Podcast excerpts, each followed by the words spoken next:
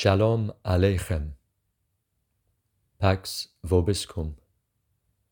Assalamu alaikum. Peace be with you. Chapter 3, verse 67. Abraham was neither a Jew nor a Christian. Rather, he was a Hanif, one who had submitted, and he was not one of the polytheists. Noreen has both marked this up and given three asterisks to it, indicating how important she thought this verse was. Um, and in order to explain this, and I translated, by the way, the word Muslim in the verse as being one who submits rather than using the um, adjectival noun to, to say he was a Hanif, a Muslim. It would, it's self defeating to say that, given that the Quran is here clearly uh, inviting us to go beyond confessional delimitations and boundaries and definitions. Um, but to understand what Hanif means, uh, although I'm, I think I probably will put this in the published text, it's such a good note that uh, Caner Dagli gives, one of the editors of the Study Quran, on the meaning of the word Hanif. And this is in uh, this is a note on page 60 of the Study Quran on Surah 2, chapter 2, verse 135. So he says this about Hanif. Um, uh,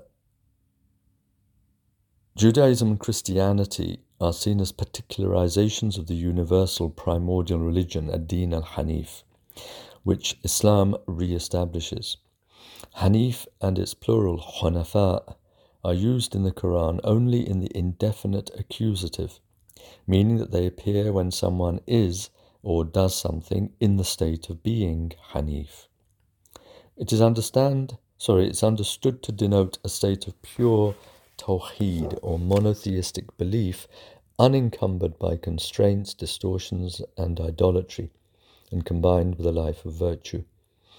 Even among the non Muslim Arabs of the Prophet's time, some of whom were Hanifs, the quality of Hanif was associated with Abraham and the renunciation of idolatry and demanded the leading of a moral life.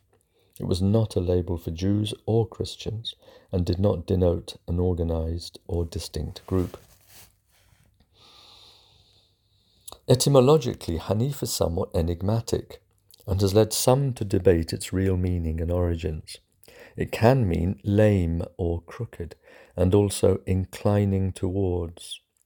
Its likely cognates in other Semitic languages give the sense of hypocrite, vile, unclean, among other infelicitous meanings such as pagan or heathen, in the sense of non Jew or non Christian.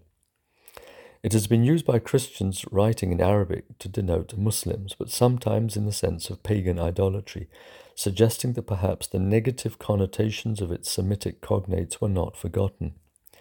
It is not implausible that a term denoting a person who inclined away from a group, in a negative sense, could come to acquire the positive sense of one who was not bound to a specific group's limitations, distortions, and errors.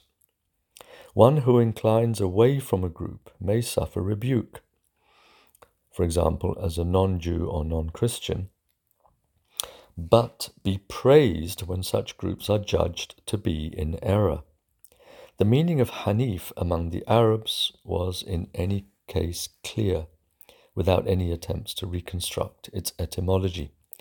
But with such considerations in mind and in light of its usage in the Quran, one can also see in Hanif the sense of not being hidebound, parochial, tribal, or sectarian to the detriment of universal truth. Well done, Caner Dagli, that uh, Professor Dagli. It's an excellent note and brings out the uh, the importance of this this term in the in the Quran and why. Um, well, lots of things one can say, but let me just repeat the verse. 67. Verse 67, chapter 3. Abraham was neither a Jew nor a Christian. Rather, he was a Hanif, one who had submitted, and he was not one of the polytheists.